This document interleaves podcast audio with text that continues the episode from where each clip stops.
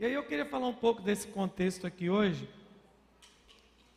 Quando a gente entra em jejum, quando a gente se propõe a um, um desafio, quando a gente se propõe a um, a um momento de enfrentamento espiritual, existem coisas que estão acontecendo por trás da cortina, no mundo espiritual. Eu não vou falar só desse momento, você vai entender o que eu vou te dizer, porque é, o, a nossa vida no reino do Espírito, é, a gente, a gente não tem, a gente tem ideia, mas a gente não tem noção do que a gente está lidando. E existem coisas que acontecem, eu vou ler um texto aqui hoje que ele, na verdade, para mim é um mistério muito grande.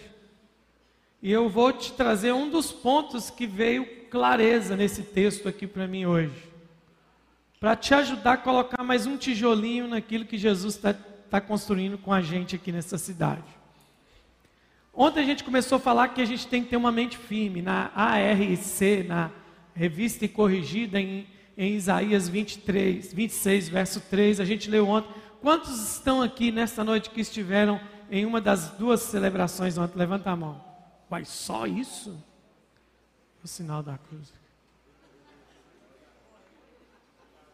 Não vou ter, não vou conseguir repregar tudo, né? A benção de hoje é o seguinte: não veio, está no YouTube, né? Assiste lá. Mas a gente estava falando sobre mente firme. Coloca a Bíblia para mim, já aqui de pronto. Eu estou falando texto, já emenda com a Bíblia, não, não, não dorme no ponto, não. Em Isaías 26, verso 3, vai dizer que Deus conserva, que guarda em plena paz aqueles que têm uma mente firme. Está na RA aqui, a outra, a mente aparece na EACF ou na ARC, né? Que o Senhor conservará em paz aquele cuja mente está firme em ti, porque confia em ti. Diga comigo uma mente firme. Só para resumir e lembrar o que falamos ontem, sei que muita gente assistiu. Vocês acreditam que tinha mais gente ontem online do que na igreja? Ah, nós estamos chique, hein? Só não fica abusando desse negócio de virtual, não. Porque senão, meu irmão, você vai acabar indo para um céu virtual também. Viu? Fica esperto. Como diz a minha velha mãe, né? ela disse que assistir culto na internet é igual chupar bala sem descascar. Você sabe que é bala, mas você nunca vai sentir o gosto na íntegra, né? Então continuaremos assim antigos com a presença, né? Porque quão bom e quão suave é que os irmãos.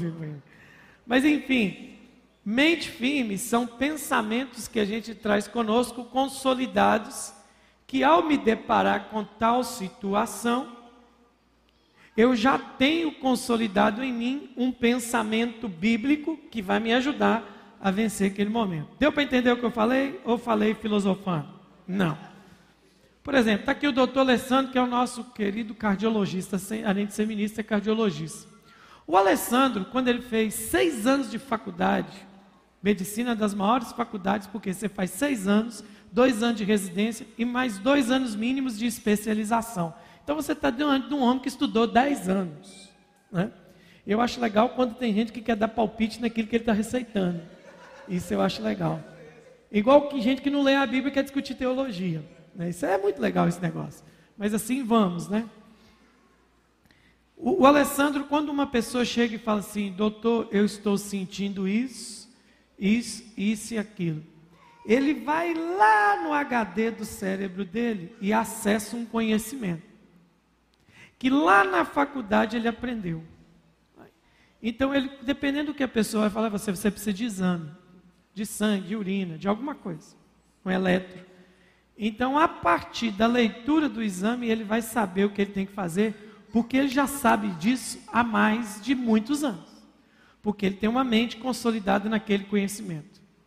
Agora, quando nós tratamos de vida prática, a Bíblia é o nosso livro de regra de fé e prática.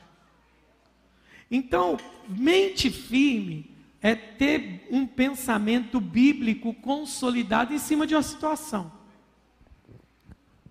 Por exemplo, eu tenho uma discussão em casa. É problema? Não. vai virar um problema dependendo da forma como você vai conduzir a discussão. Então, como a Bíblia manda eu conduzir aquilo, eu tenho que ler a Bíblia. Eu não tenho que ter um pastor de plantão para poder falar comigo o que, que a Bíblia diz. Eu tenho que ser um crente que conhece minimamente os preceitos bíblicos para aquela situação. Entende? Por exemplo, é, eu eu estou com raiva de alguém porque eu emprestei um dinheiro para essa pessoa e ela não me pagou. Como eu devo lidar com isso? Por que, que você está nervoso? Porque não existe um pensamento consolidado aí dentro. Que a Bíblia diz que eu, literalmente, que eu tenho que emprestar sem a intenção de receber. Por isso que você está nervoso. Mas se eu soubesse disso, eu não teria emprestado. Exatamente, pequeno gafanhoto, é isso que eu estou querendo te dizer. Se você soubesse, você não estaria nervoso. Quantos podem me compreender? Diga aleluia. E a gente falou das situações.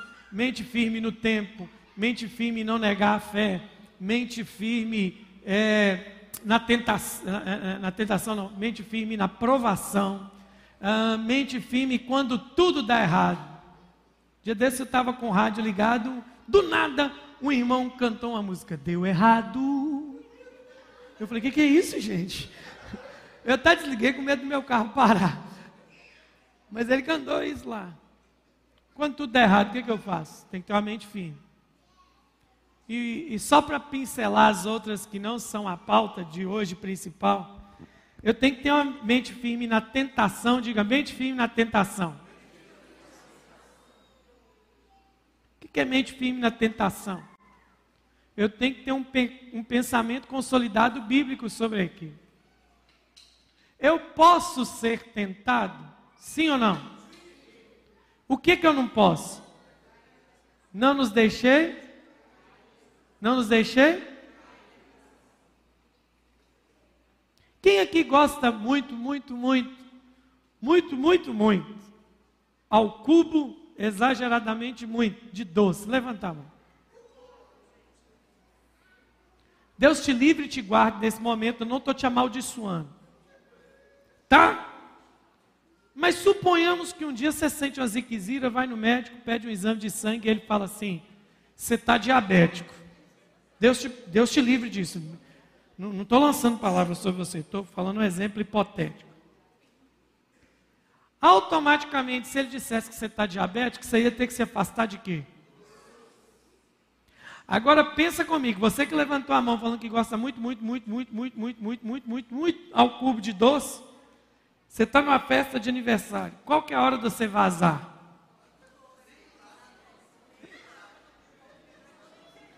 Tá vendo como é que já tem gente com a mente firme aí já? Nem lá. Ou lá e ficar na mesa do salgadinho. Entende? Eu acho incrível o conceito daquelas pessoas que dizem que assaltam a geladeira. Como é que eu roubo de mim mesmo?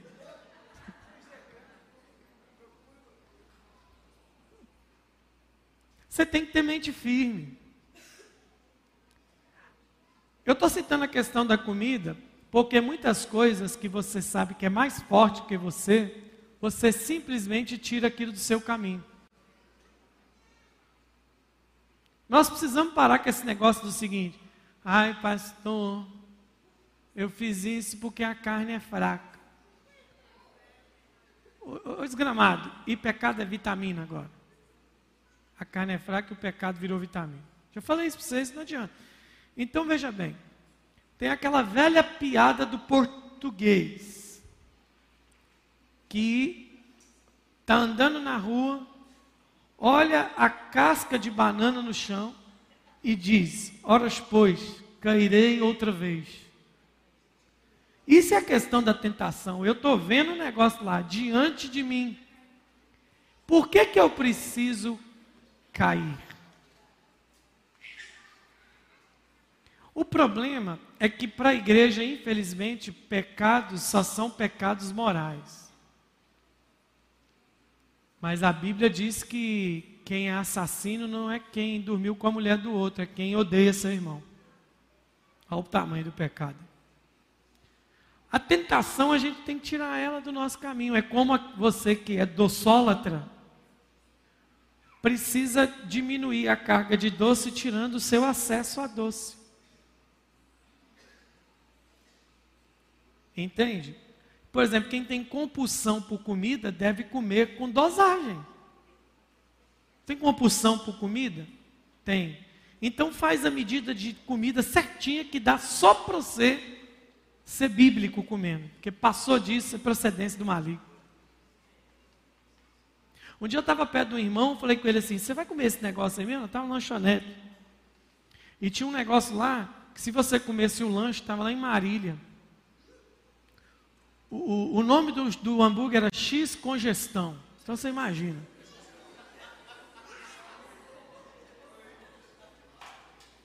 Se você comesse, se você comesse, você não pagava. E aquele irmão comeu. E falou comigo que ainda cabia mais. Falei, nós vamos no seu pastor amanhã, ele precisa te ungir.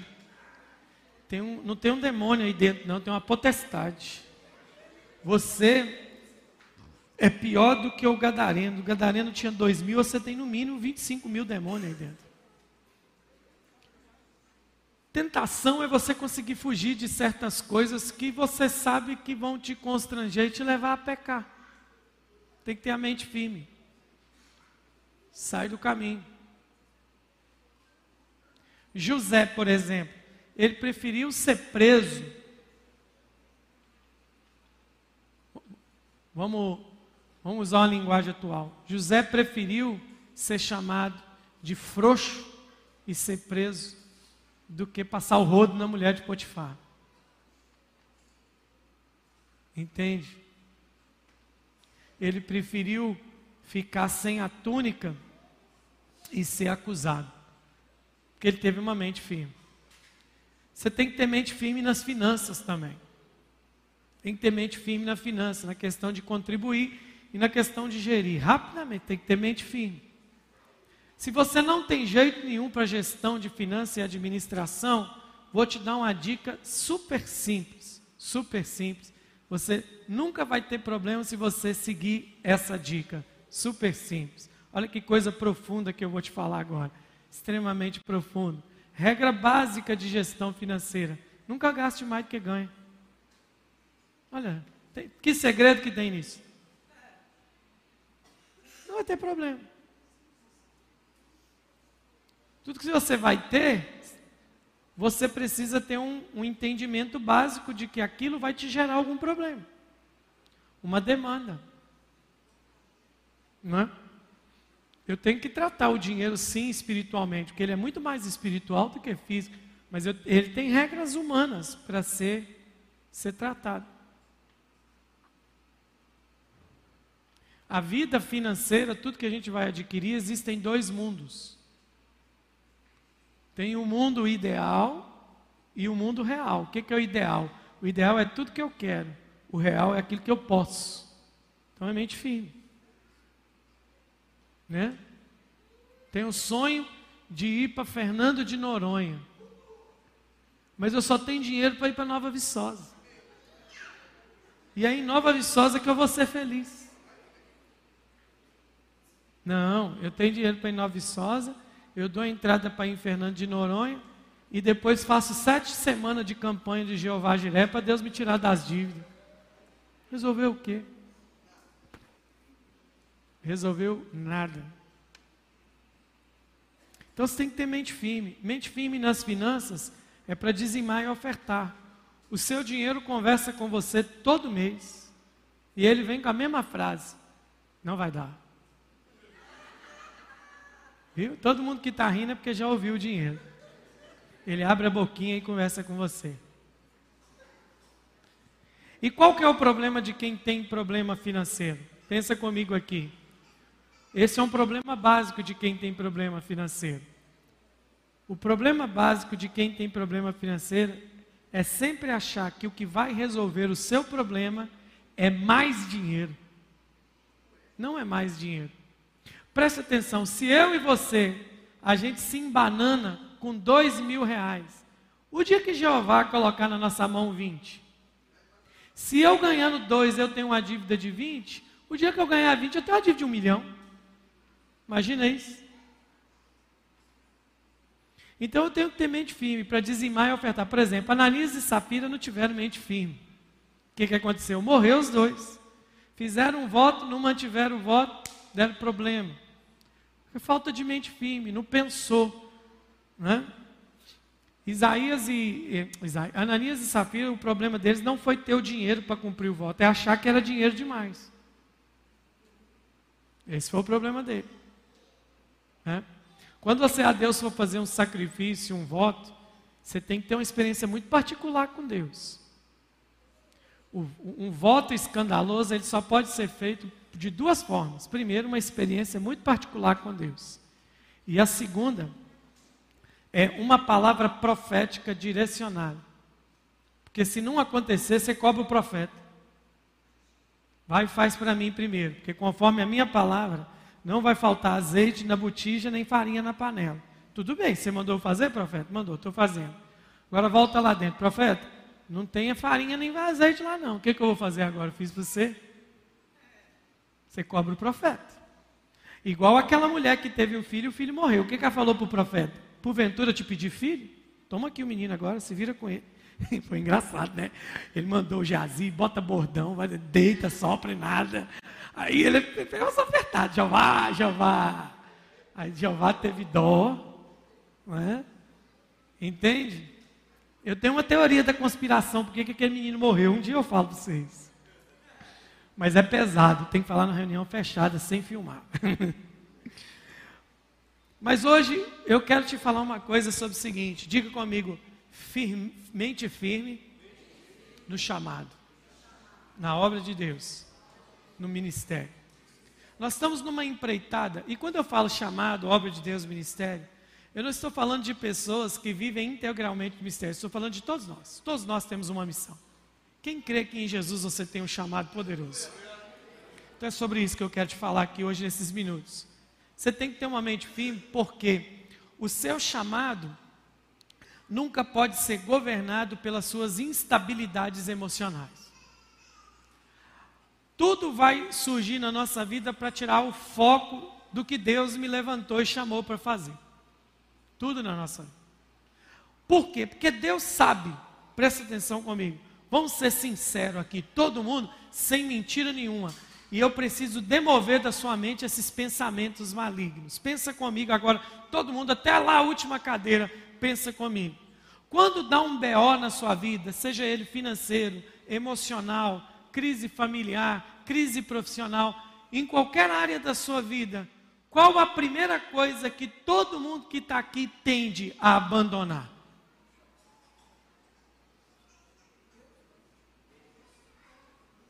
Qual a primeira coisa? Vou colocar lá. Deu crise profissional ou crise familiar. Deu uma crise familiar. Você tende a abandonar a família ou aquilo que você está fazendo para Deus? Você tende a abandonar o emprego ou aquilo que você está fazendo para Deus? A tendência natural de toda pessoa que ainda não se tornou espiritual, quando vem uma crise, é abandonar aquilo que eu estou vivendo em Deus e achando que o que eu estou vivendo em Deus está ocupando de uma forma tão séria a minha vida que o que me atrapalhou foi a obra de Deus. Quando eu me torno um problema para o reino? Quando eu começo a pensar que a obra de Deus é um problema. Eu não estou falando de coisas, tem coisas que são muito simples para resolver. Tem irmãos que me perguntam assim, pastor, eu posso deixar de um culto de domingo para ficar com a minha família? É óbvio que pode. A vida é sua. Isso aqui chama igreja, não é penitenciária. Você não está preso. Agora, por que, que eu estou precisando usar um dia de culto para dar assistência à minha família, que também é uma prioridade? Porque eu administrei tão mal o meu tempo, que agora eu quero tomar aquilo que pertence ao Senhor e usar para mim. E estou gerenciando mal o tempo. Mas não tem problema nenhum, é falta de gerenciamento de tempo. A tendência é essa. E aí eu tenho que ter firmeza, porque quando se trata de daquilo que Deus me criou em sua presciência e sabedoria, ele, veja bem, meu irmão, eu não sei se é assim que você lê uma das faces do livro de Apocalipse. Na eternidade, antes de tudo ficar lindo e maravilhoso, vai ter um momento que é um momento de prestação de contas. Eis que cedo vem, e nas minhas mãos está o meu galardão para dar cada um segundo as suas obras. Jesus citou parábolas o tempo todo de prestação de conta. O mordomo infiel, os dez talentos, as sete minas. O tempo todo Jesus está falando, gente, quando essa, quando essa reta final chegar, antes de tudo ficar lindo, vai ter um momento que nós precisamos conversar. E nós vamos conversar sobre o que? O quão lindo eu sou, o quanto tem fogo nos olhos, o quanto meus pés são como latão reluzente. Não! A nossa conversa vai ser baseada em cima do que eu te criei para ser e fazer e você não fez. Ou em cima do que você fez. Ou você vai tomar um cascudo, ou você vai tomar uma alisada na cabeça e ouvir servo bom e fiel. Então nós temos que ter uma mente firme na obra de Deus. Né? Uma mente firme na obra de Deus, com aquilo que Deus nos levantou para fazer. E entender que minha profissão, meus talentos, são todo o entorno que Deus me deu para poder cumprir esse troço que eu estou falando de chamar. Cada um de vocês tem algo muito específico, tem algo muito peculiar que Deus vai usar. Entende? Em alguma coisa. Existe uma inteligência embutida aí dentro, que ela só foi colocada aí dentro para glorificar Jesus. Em alguma área da vida. Acredite em mim, não existe ninguém burro. Acredite em mim. Mas acredite no que eu estou te dizendo. Deus plantou em todo tipo de ser humano uma, um tipo de habilidade, de inteligência, para alguma coisa, para servir e glorificar Ele. Tudo glorifica a Deus. Tudo, em qualquer coisa mais simples. Quando os meninos estão aqui, no final do ano, ornamentando a igreja para os cultos que a gente vai ter, eu só digo uma coisa: glorifica a Deus fazendo isso aí. Glorifica a Deus fazendo isso aí. Adore a Deus, os, o nosso ser completo e integralmente deve ser entregue a Deus. E por isso que a gente tem que ter uma mente firme, porque o núcleo, o núcleo da nossa vida, uma vez eu, eu, eu mostrei aqui, já deve ter perdido, eram três, eram três catracas da vida, numa reunião de líderes, eu mostrei isso, eu nem sei onde está esse desenho mais. É, as catracas grandonas eram movidas por uma catraca pequenininha, que é o chamado de Deus. Ela é que governa tudo. Se isso aqui parar, tudo o resto desordena. Sua família vira uma bagunça, suas finanças viram uma bagunça, seus relacionamentos viram uma bagunça, quando o centro que é a vontade de Deus, o propósito de Deus, deixa de funcionar aqui. Sei se, os, sei se vocês lembram aí, o pessoal da mídia, era uma catraquinha, eu passei, se deve ter isso na internet, se der para achar para mim, uma catraquinha, eu tinha foto, mas acabei até que eu acesse aqui, o culto já acabou. Então, assim, diga comigo, mente firme no chamar. Eu vou ler um texto de Paulo. Você vai fazer uma análise rápida e eu vou para o meu personagem de hoje. Faz uma análise rápida comigo em 2 Coríntios 11. Vamos ler bem devagar. Esse texto você pode pôr na RA. Deixa eu pegar meu binóculo para ver quem está lá na mesa de som lá na, no Data Show. É o Paulo? É o Paulo. É o Paulo. Paulo fez assim, é o Paulo. Quando é assim, é o Jonathan. Quando é assim, é o Will. Ele fica lá vendo, porque é pelo tamanho da cadeira. 11, 23. 11, 23. Qual que é a, a pauta desse texto? Eles estavam dizendo que Paulo não era apóstolo. Eles estavam dizendo que Paulo não era um apóstolo legitimado. Olha que besteira. Ô, gente, eu fico pensando o seguinte: se colocar em dúvida o apostolado de Paulo, E esses apóstolos que existem aí hoje? que exigem ser chamados de apóstolos. Apóstolo de uma igreja só. Você acredita que nós quase tivemos que bater e amarrar o apóstolo Jair para ungir ele apóstolo? Ele não queria, não. Ele falou, gente, o máximo que eu sou nessa vida é um servo inútil. Olha para você ver. Porque na vida é assim, sempre quem quer nunca vai ser, e quem não quer vai ser. Né? Mas a questão era essa, né? da, da, vergonha, você chegar perto do apóstolo. Eu, eu, fico vendo gente falando de obra de Deus perto do apóstolo Jair. Eu, eu, dá vontade, ô fica calado, cabeção. Né? São ministros de Cristo, aí parênteses. Que, que parênteses? Isso é forma de escrita, tá, gente? Isso é forma literária dele. Falo como fora de mim. O que, que ele está dizendo? Eu estou nervoso, eu estou irritado, eu estou subindo nas tamancas. Mas para não falar para todo mundo ir para casa do chapéu, ele bota um parênteses e fala assim: estou falando fora de mim. Está vendo como é que você aprende a ser educado? Em vez de subir nas tamancas, você põe um parênteses.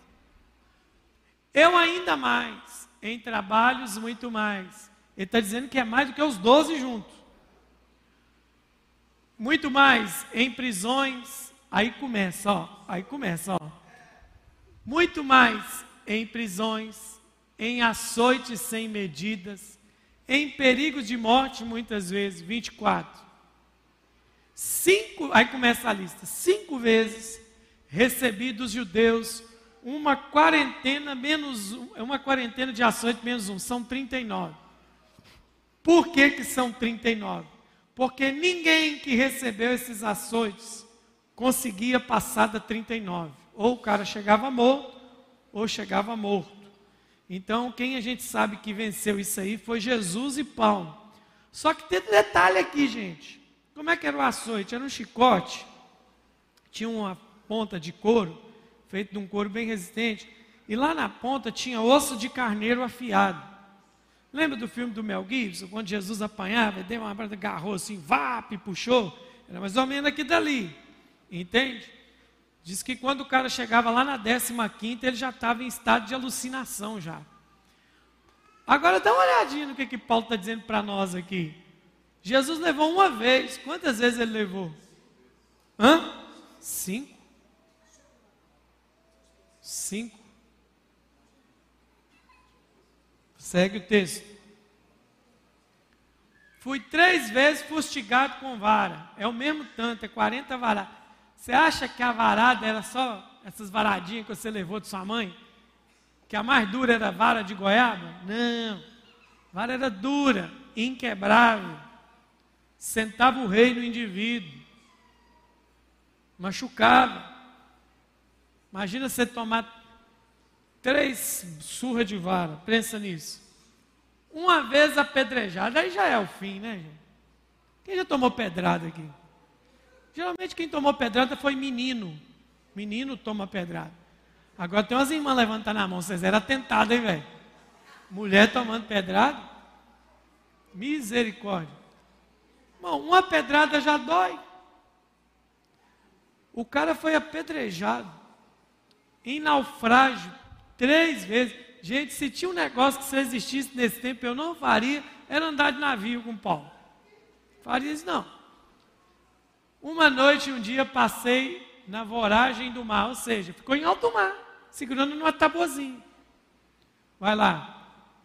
Em jornadas, muitas vezes, em perigos de rios, em perigos de salteadores, em perigo de patrícios. Patrício é parente da mesma nação. Em perigos entre gentios, gentio é quem não é judeu em perigos na cidade, em perigo no deserto, em perigo no mar, em perigo entre os falsos irmãos. Ô gente, resolução: andar com Paulo era um perigo. Em trabalhos e fadigas, em vigílias muitas vezes, em fome sede, em jejum muitas vezes, em frio, em nudez. Ele está dizendo assim, gente, eu já fiquei peladão, sem nada. Tinha uma roupa para vestir. Aí, meu irmão, aí é que me mata de vergonha. Olha do que, que ele está chamando isso tudo: varada, couro, açoite, surra, roubo, nudez, e, e, e, e. Olha o que, que ele está falando. Além dessas coisas exteriores, olha o que, que ele está dizendo: isso tudo aqui eu tratei daqui para fora. O que pesa sobre mim é a preocupação com todas as igrejas. Ele está me falando assim: me dói mais a preocupação que eu tenho com as igrejas do que toda essa listinha fútil e sem graça que eu te passei aqui agora. Aí você vem dizer para mim que sofre. Você vem dizer para mim que sua vida é difícil. Eu venho diante de Deus, e, irmão, eu estou falando para você sério. Eu tenho vergonha de orar de Deus diante de Deus e falar assim: tem misericórdia de mim. Quando eu leio Paulo, dá vontade de falar assim: eu mereço, pode bater mais. Jesus, não posso sentar o bambu, que eu não passei nada ainda. Mas eu te pergunto, como é que ele resiste a tudo isso? Diga comigo uma mente firme. Agora nós vamos para o livro de 1 Reis, capítulo 19, para a gente fechar nessa noite. Diga comigo, mente firme. Fala forte, mente firme. Fio, dá uma dedada na muleira do seu irmão, assim, ó. Na fronte dele, assim, fala assim, mente firme. Não, irmão, não é para fazer carinhoso, não, é para dar uma dedada. Dá uma dedada aí, Dani, Dá uma dedada. Mente firme. Mente firme. Mente firme. É isso aí, ó. Olha lá, ó. Chegou a catraquinha, é essa mesmo. O reino é a menor catraca. Vida pessoal, vida familiar, vida financeira e vida social. Olha para aqui dali. Se eu tirar a menor catraca, o que, que acontece com as outras? Solta tudo. Esse é o problema das pessoas. Esse é o problema, porque a falta de uma mentalidade firme, o que, que as pessoas fazem? Elas abandonam o reino. Vamos lá. Suponhamos aqui que o Valdir comece a ficar vindo aqui na igreja sozinho. O Valdir começa a vir sozinho. Sozinho domingo, sozinho na segunda, sozinho nas reuniões, sozinho, sozinho. Veja ele andando sozinho, veja ele comendo sozinho. E aí, eu falo, Valdir, você só está ficando sozinho? Cadê a Gorete? Você largou a Gorete? Você não é casado com a Gorete mais não? Aí ele vira para mim e fala assim: Não, Moisés, eu sou casado. Eu só não ando com a Gorete mais. Você vai acreditar nisso? Hein? Quem vai acreditar?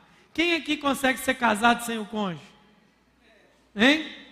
Então me explica como é que as pessoas conseguem ser crentes sem a igreja.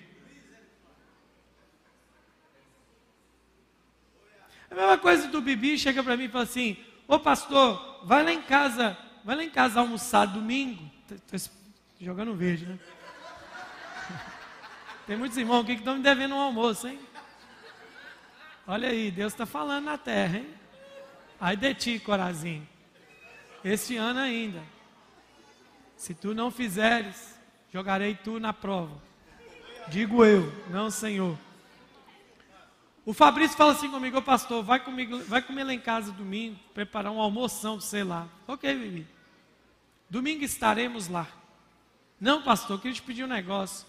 Vai, mas não leva a Jaque, não. É, sabe, eu gosto do senhor, mas não gosto da Jaque. Como é que eu gosto do noivo e não gosto da noiva? Me explica esse trem aí. Entende? Então, quando eu tiro o reino, o resto fica disfuncional. disfuncional. Um dia uma menina me perguntou assim, pastor, como é que eu faço para ter um homem de Deus? Eu falei, antes de querer um homem de Deus, seja uma mulher de Deus. Você acha que Deus vai sacanear a vida de alguém com a sua?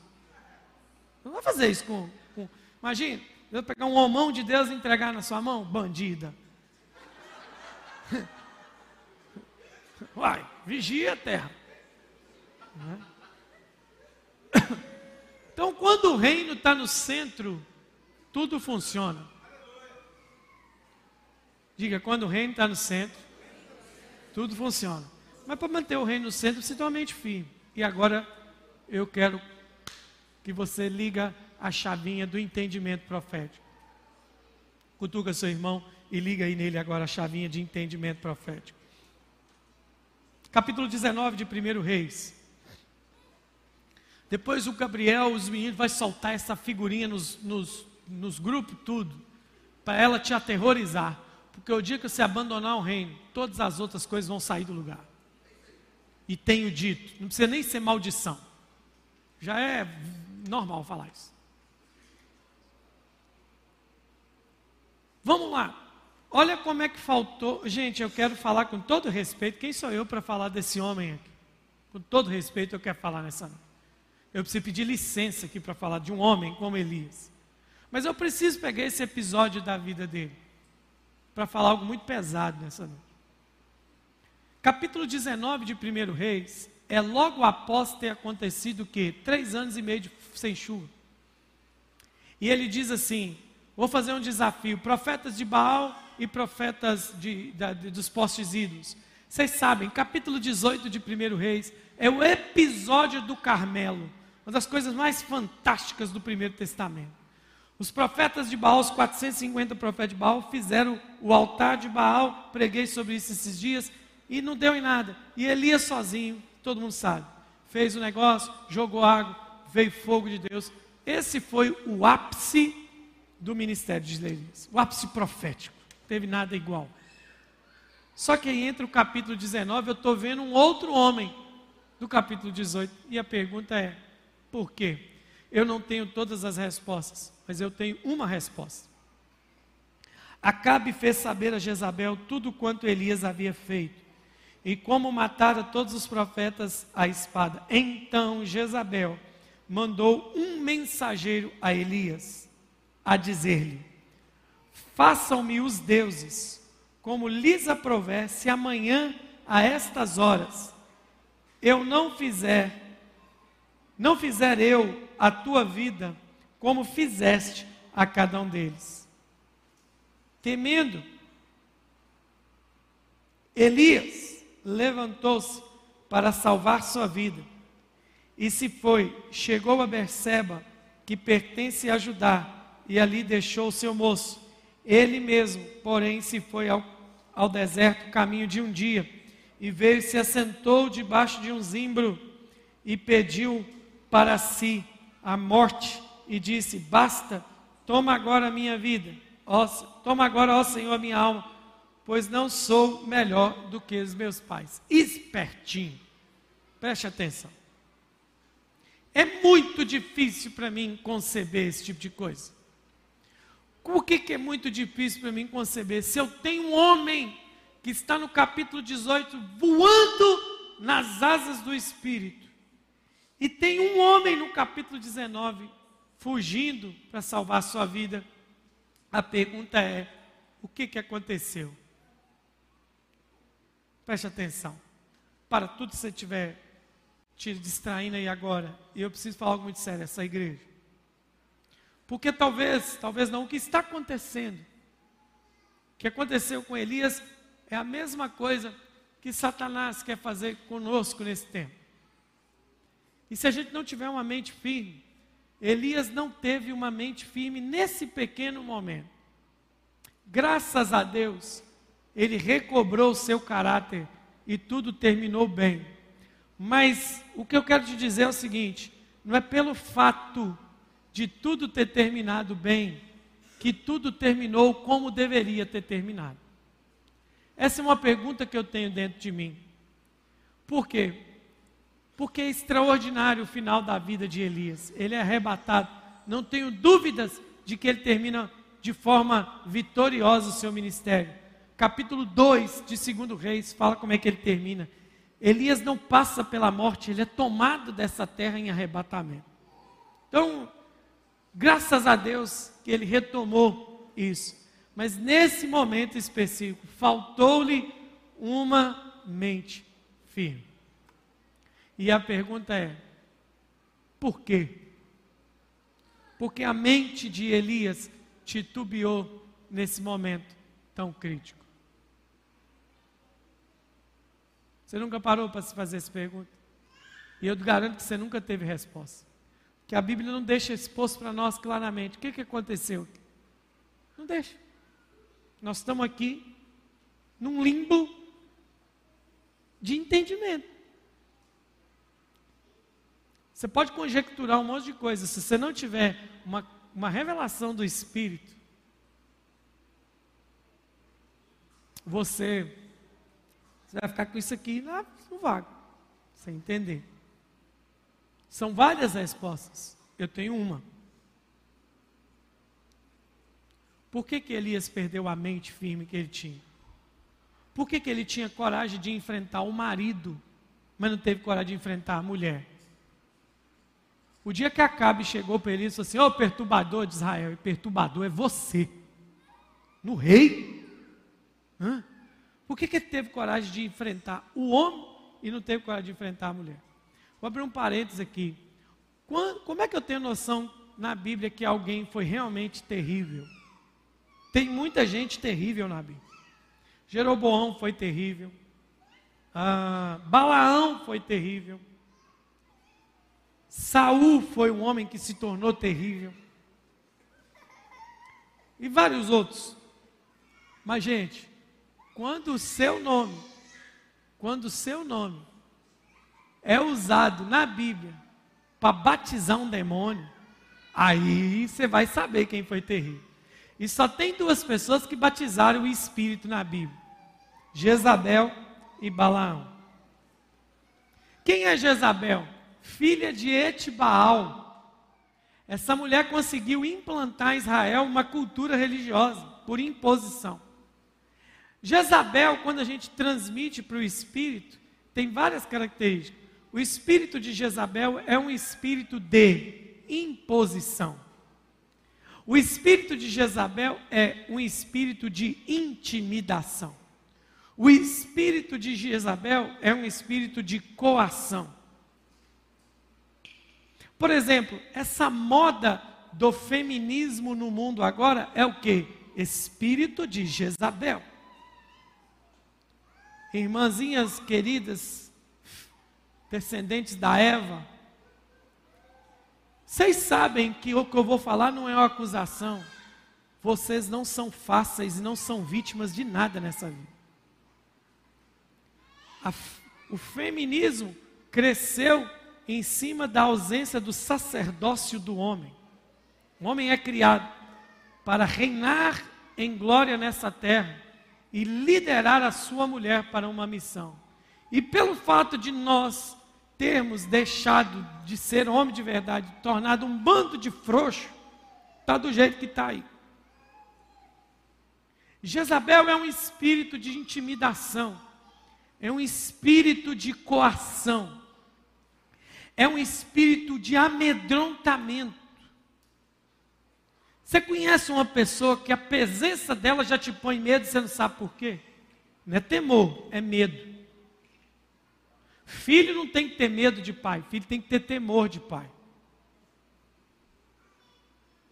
Jezabel é assim. Agora preste atenção.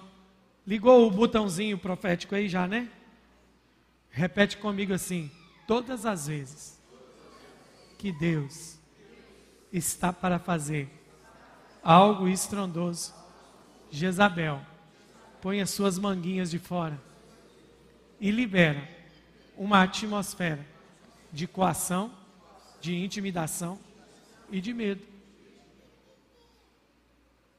Quem já sentiu medo sem saber por que estava sentindo medo? Quem já sentiu assim? Oh, vocês estão com medo de falar a verdade por que agora? Quem já sentiu assim? Eu. Eu começar por mim para ninguém ficar comigo. Por que, que eu estou com medo? Por que, que eu estou omisso? Por que, que eu estou me sentindo cansado, com as forças drenadas? É porque Jezabel vem, pum, lança. Você não vê que ela mandou uma mensagem? Aqui ela mandou uma mensagem falada. No tempo de hoje, Jezabel manda uma mensagem emocional uma mensagem espiritual, uma mensagem familiar. Jezabel faz isso. Eu tenho que ter entendimento para isso. Ela vai trabalhar com essas coisas: intimidação, coação, pressão. Pega um ambiente espiritual aí agora. Nesse tempo que você está de jejum, você não farejou nada, não? Ou você está tão sonso espiritualmente que você não farejou nada no espírito? É um negócio estranho. Por quê? Por que, que a gente não está conseguindo, em jejum, em certos momentos, romper na nossa adoração coletiva? O que está de errado? Tem pecado na congregação?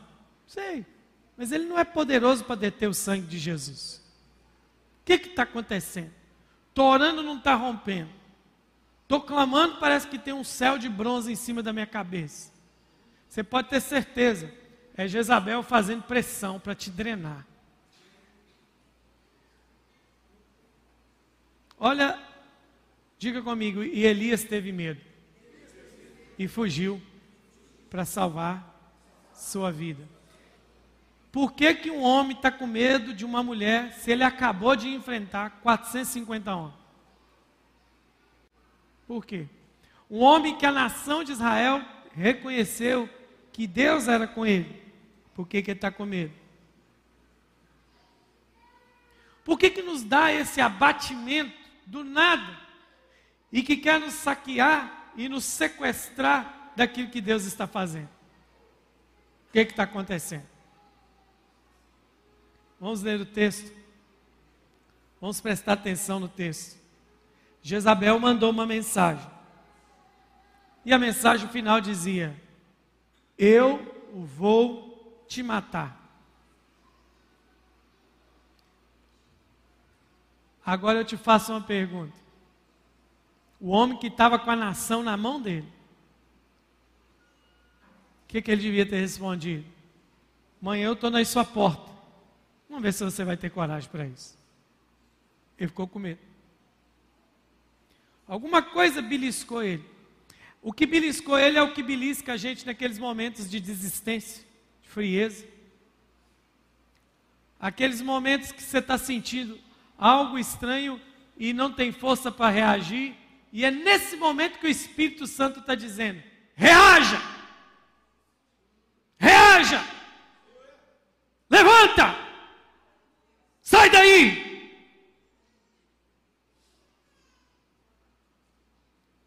Quem pegou Covid, quem pegou gripe, sabe o que, que fisicamente eu estou fazendo. O corpo está lá. Você, estou com vontade de fazer nada. É que você tem que levantar. Porque tem gente que é igual a, a música do hino nacional, só que com outra palavra. O hino nacional fala assim: gigante pela própria natureza. Tem gente que já é mole pela própria natureza. Bom, se a pessoa tem preguiça de andando de chinelo, levantar o pé para não arrastar no chão, imagina as outras coisas. Não sei você, eu tenho uma raiva de quem anda arrastando chinelo. Olha a preguiça dos infernos. Se a pessoa tem preguiça de levantar a perna, imagina as outras coisas. Sangue de Jesus tem poder. Tem gente que é tão mole que ele quer que o mundo acabe embarrando para ele morrer encostado. Não é? é nesse momento, dessa moleza, dessa morbidade espiritual, eu estou falando assim, porque eu estou tentando liberar uma unção fresca sobre a sua vida aqui nessa noite. É nessa hora que o Espírito Santo está falando: levanta! Vai! Deixa de moleza! Vamos! Você tem uma obra profética para fazer. É. Essa semana. Vem ninguém essa semana. É agora que você tem que pôr a faca nos dentes e dizer para o diabo: quem manda aqui nesse bairro é quem mora dentro de mim. E ele me deu procuração para mandar nessa bexiga desse bairro aqui. É. Hiena Wally. Ó oh, céu. Ó oh. Ó oh, azar. Na turma dos sete anões, ele sonha ser o soneca. Você tem que ser o zangado, velho.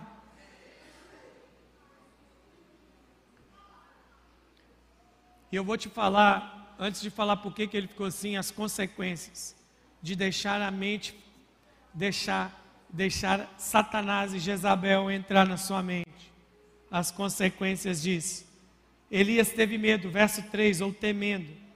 Então a primeira coisa que Satanás lança é o que? Medo levantou-se para salvar a sua vida. Quer anotar? quando Satanás acessa a sua mente, a segunda coisa que ele bota aí dentro depois do medo é você passar a preocupar só com você mesmo. Ele só fez isso para salvar a si mesmo. O que importa sou eu, o que importa é minha vida, o que importa é meu futuro. Eu vou fazer isso, eu vou largar tudo e vou meter o pé. O que importa é o que eu quero, o que importa é o que eu sonho, o que importa é o que eu desejo.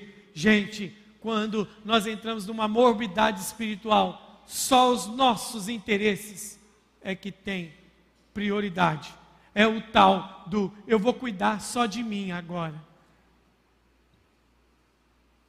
No próprio texto você continua. E chegou a Berseba que pertence a Judá, e ali deixou o seu moço. Primeiro, ele entra com medo. Segundo, você só pensa em você. Terceiro, você começa a abandonar quem você devia conduzir. Você começa a abandonar. Abandona o irmão, abandona isso, abandona aquilo. Não, porque agora eu vou resolver esse troço como bom mineiro que ele era. Eu vou resolver esse trem sozinho. Não vai! Não vai! Não vai! Preste atenção, sozinho você não vai resolver nada. O máximo que Deus vai falar com você sozinho é: volta do caminho que você fez para poder encontrar todo mundo que você deixou. É isso que ele vai fazer. E aí a última, a quarta coisa que ele faz, não, é são cinco, né? Rapidamente. A quarta é ele mesmo, verso 4, se foi ao deserto. Tem dois tipos de deserto na nossa vida. Um que o Espírito nos leva, esse é do capítulo 4 de Mateus. O Espírito conduziu Jesus ao deserto. O outro deserto é o que você se mete nele com seus próprios pés. O que o Espírito te conduziu, ele vai te sustentar no final de tudo isso e vai te conduzir em glória. Mas o que você mesmo entrou, você vai ter que voltar com as suas próprias perninhas. Não adianta pedir Deus para te tirar do deserto, que mesmo você mesmo se foi. Você tem que ter a hombridade de falar assim: foi eu que me meti nisso. Então, Espírito Santo, me perdoe pela decisão errada, me reveste, me capacita, porque eu caminhei nesse deserto até agora, só me dá força para me caminhar o resto. Para de pedir para Jesus te transladar sobrenaturalmente, senão você não vai ter aprendido nada. Vamos lá, sai desse deserto. Quarta coisa que faz, diga comigo, coloca o pé no deserto.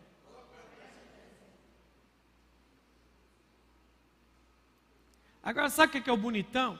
Eu poderia acrescentar o seguinte: está aqui o texto atrás de mim. Ele pediu, pediu para si a morte.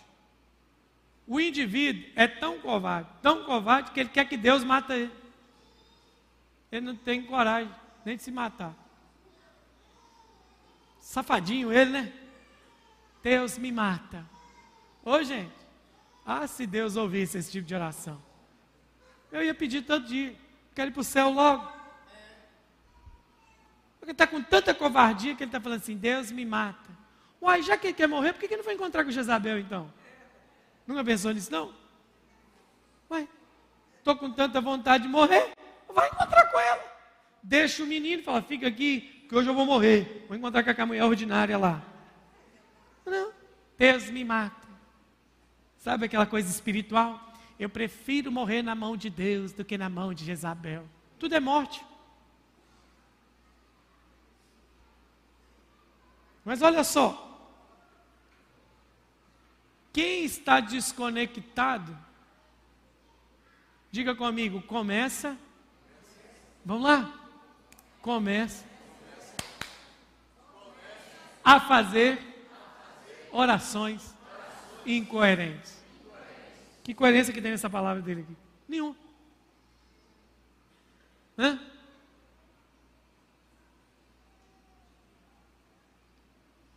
Quem está desconectado, ele começa a fazer orações incoerentes. Mas o quinta coisa que eu queria falar, que a gente quase não percebe, se vocês aí atrás tiverem jeito de pôr para gente, a foto de um pé de zimbro. Sentou debaixo de um zimbro. Então você lembra que ele deixou o menino? Então preste atenção nisso que eu vou te mostrar aqui agora. Vem cá, vocês dois, aqui perto do meu lado. Você não é menino mais, não? Ó, se desconectou do menino, deixou o menino, senta, Vinícius. E encostou no zimbro. Zimbrão, hein? Zimbrudo. Zimbrão. Olha aqui, ó. Se desconecta de onde devia estar para se conectar aonde não devia ir. Por quê? Zimbro é uma árvore. Se os meninos achar a foto original, nada cresce perto do zimbro. Zimbro suga tudo que está em volta. Aí a pessoa que está desconectada, o que, que ele faz? Ele vai para algo que tudo, a única coisa que o zimbro faz com o que está em volta dele é deixar o ambiente desértico. Em vez de eu me manter perto da fonte, eu vou para perto de um zimbro. Agora, por que, que ele está fazendo essas cinco coisas? Tendo medo, pensando em si mesmo. Olha lá, esse ainda está bonito. Ele está começando a estragar o ambiente. Mas geralmente um zimbro adulto e maduro não tem nada em volta dele. Suga tudo ele consegue viver em meio à sequidão. É? Ele é quase pior do que o cacto. Eu fico bobo como é que eu vejo cacto no meio do deserto. De onde de acho ele está puxando água? Mas encosta num cacto para você ver. Espeta todo. O zimbro, é, agora, não é só físico, o zimbro é espiritual. Está sugando tudo. Ele sente esgotado. Sente lá, senta lá, Bibi, obrigado, zimbrão. Um zimbro fiote ainda. Veja bem, veja bem, o zimbro suga tudo. Ele se sente esgotado. Ele se sente esgotado, fala, me mata. Deitou. E você vai ver que o anjo vai tocar, come, meu filho. Sabe por quê? Porque agora ele está esgotado. E tudo isso resume ao quê? O que, que ele perdeu a mente firme? É aqui que está, né? Não sou coach não, mas coach gosta. Pega a chave. Os coach parece que está com o ministério do chaveiro. Tudo é pega a chave. Tomar banho. Pega a Bíblia. Isso, olha lá, seca tudo. Ah, melhorando. Melhorando o zimbrinho aí. Veja bem, tudo isso aconteceu por um motivo inicial. Elias, Elias se desconectou do profético. Quando você se desconecta do profético, tudo que eu falei sobre ele começa a acontecer com você. Está se sentindo cansado? Tem alguma coisa errada no seu alinhamento profético com o céu. Está se sentindo esgotado? Tem alguma coisa errada. Não é excesso de trabalho, não. Sabe por quê? Porque quando eu estou cansado, eu descanso, eu melhoro. Mas como é que esse negócio de eu estou cansado, eu descanso? Já viu aquela pessoa? Estou cansado, vou tirar uns dias de férias. Ele consegue ficar oito, dez dias na praia, e lá e depois volta. Não foi suficiente. Então é problema de alma. É um demônio. Tem um Exu aí. Porque cansaço eu resolvo descansando, mas fadiga espiritual eu resolvo me conectando no profético de novo. Então, troço errado. Por que está abandonando as pessoas que a gente devia estar tá conectado? Por que, que eu estou deixando esse menino? Por que, que eu estou maltratando o menino que estava comigo? que, que eu estou maltratando quem me ama? Por que, eu estou maltratando quem depositou amor na minha vida? É porque eu estou desconectado do profético. Por que, eu estou pensando só em mim? É a minha dor, é a minha doença, é os meus problemas. Porque eu estou desconectado do profético. Por que, que eu estou sentado debaixo de um zimbro? Porque eu estou desconectado do profético. E sabe qual que é o problema? Deus, muitas vezes, um, um, Deus tenta nos despertar perto do zimbro. Come aí, cara. Por quê? Porque perto do zimbro não tem alimento. Qual alimento que tem perto do zimbro? Nós, nós aqui que somos ministros, líderes, futuros líderes, nós temos que tomar um cuidado para a gente não virar zimbro na vida de ninguém. Sabe por quê? Porque o dia que a gente vira zimbro na vida de uma pessoa, a gente suga tudo que ela tem e nunca alimenta ela. O alimento veio do céu. E tem gente que é um zimbro na nossa vida. Então preste atenção nisso. Tudo isso aconteceu porque ele estava desconectado.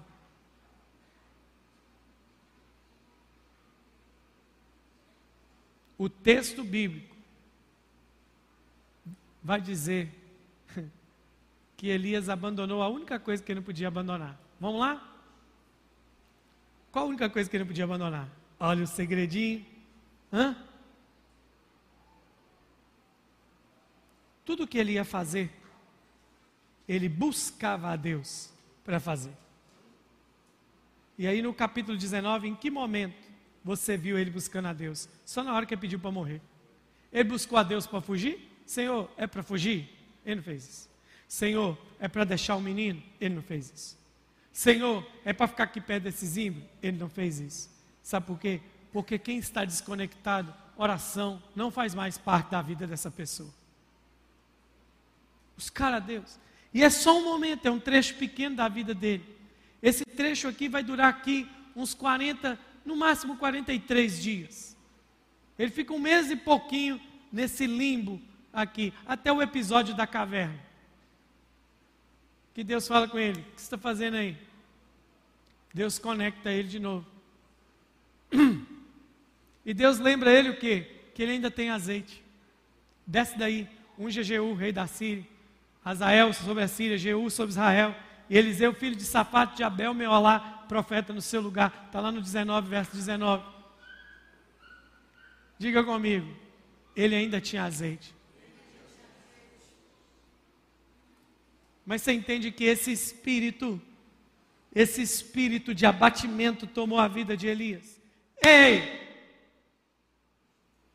Que moleza é essa que está nos tomando? Que quer nos tomar? Você acha que é só H3N2? Você acha que é só Covid? Você realmente está achando que é isso? Não é. É uma mensagem de Jezabel que foi enviada. E hoje eu quero te convidar a fazer o caminho inverso de Elias. Em vez de levantar e fugir, você vai levantar e vai enfrentar esse negócio. Levanta e enfrenta, rapaz. O que, que você falou que vai fazer comigo? Vou te matar. Cai para dentro então. Vamos ver então. Vem aqui. Se eu enfrentei 450, uma mulherzinha dessa aí vai ser fichinha. Mas não, em algum ponto ele se desconecta disso. E é aqui que está o perigo. E é aqui que está o perigo.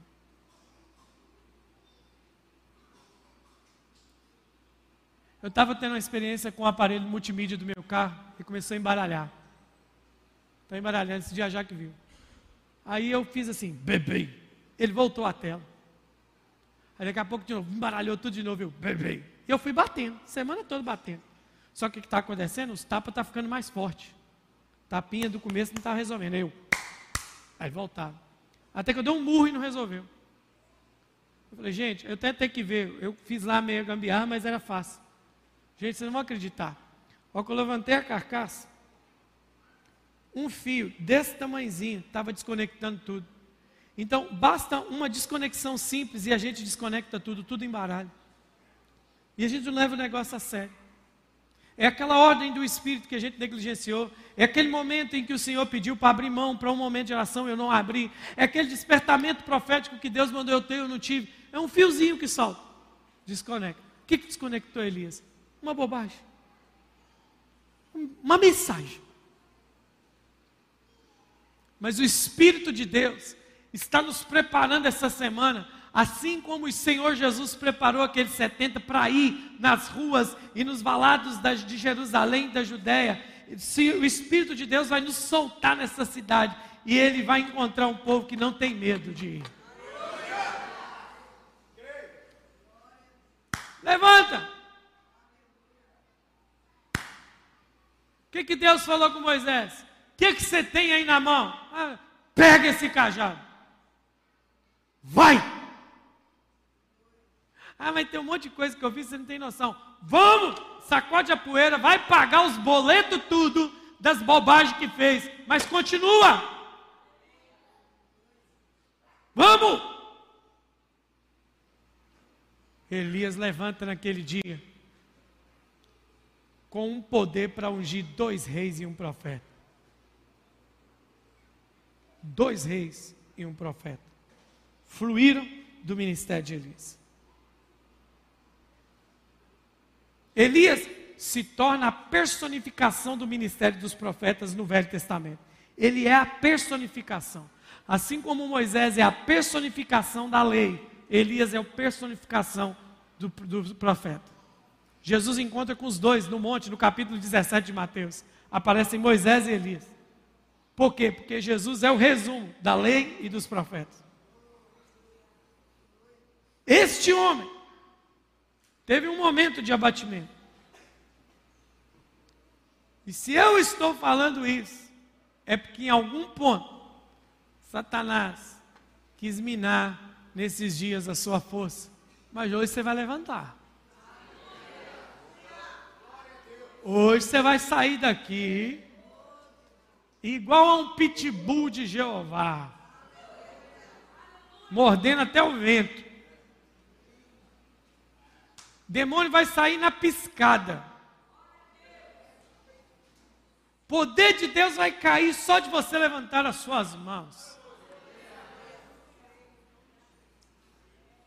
Mas a mente tem que estar firme. Quando houver alguma coisa, o que, que eu tenho que ter? Mente firme. Fica comigo, mente firme.